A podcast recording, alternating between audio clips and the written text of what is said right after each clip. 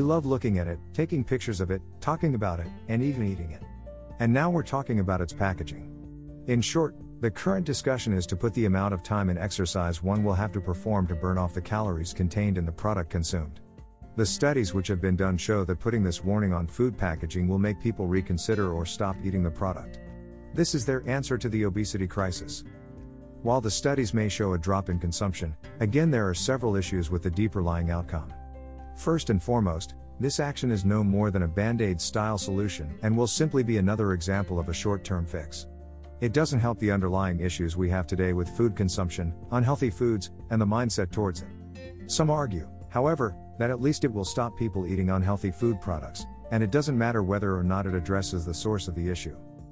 But it does matter, and here's why by not addressing the underlying issues and trying to fix the problems using this sort of quick band aid style fix, it will cause the bigger underlying problems to become even bigger. It negates the fact that we need to consume calories to survive and remain healthy. It completely bypasses the simple fact of the need for calories to function day to day. It doesn't do anything to help the individual's understanding of how important it is to actually eat. What it does is instead creates or even fortifies a false correlation between food and exercise. As in, if you eat more, you have to exercise more. Food consumption equals exercise. Based on this narrative, one meal would mean that I would have to spend hours doing exercise every day. If you don't intensely exercise regularly, you can't eat. See where this is going? Many people may not even know what calories are, how they work, or how our bodies consume them. This will only lessen this understanding.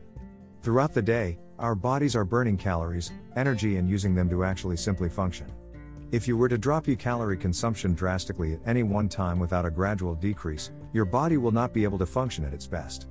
There is also the fact that as individuals, we use up calories differently and at different rates. Our day to day lives, activities, work also come into play as to the amount of calories our bodies will require.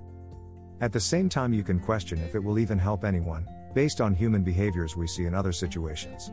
Does it incentivize people who don't exercise or care about exercise in general? Does it incentivize people who don't think about healthy eating and living to cut back on the unhealthy foods?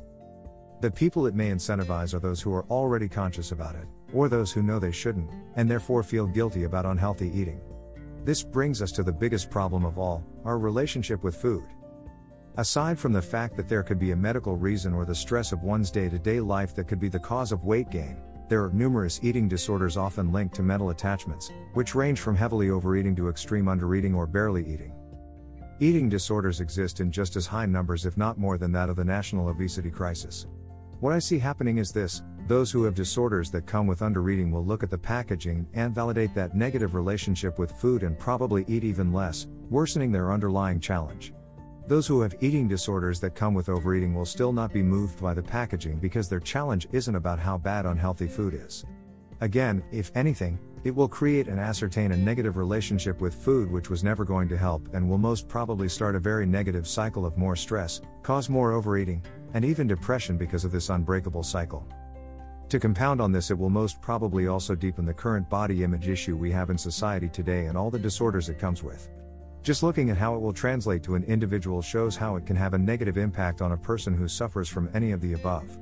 And with the huge shift and spotlight we have built in trying to overcome and support people with disorders and mental health awareness, is this not taking one or maybe 10 huge steps backwards?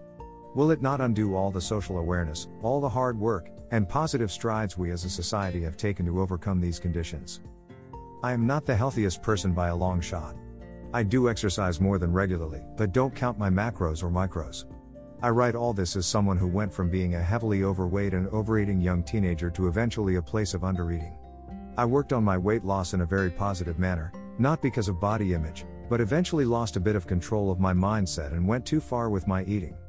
Thinking partially that I would put all my weight back on, I would really undereat, and even then talk about how I shouldn't have eaten the small thing I did eat, even an apple, to anyone who would listen.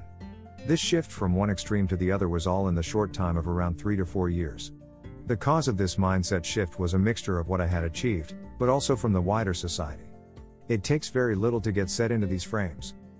Is there a solution? Maybe not, but it's not this. For me, it's about education. Maybe we should put the resources into educating about nutrition and how it works instead of looking for quick damaging band aid style fixes. At the same time, We could also focus on why we overeat, how we eat, and our relationship with food as a society. Maybe it's time to stop talking about the packaging and start talking about the food itself. If we were to focus on labeling, then maybe we should start with the misleading or misinformation on packaging, which is another conversation on its own. We should be looking at the ambiguous terms such as healthier and healthy and clarify their classifications. At the end of the day, people will make their own minds up and make their own choices. But either way, exercise does not equal nutrition, and labeling food products as such would cause more problems than it would fix. We need to focus on the underlying issues. Opinions in this piece are those of the author and creator only and don't necessarily reflect those of Life on Fitness.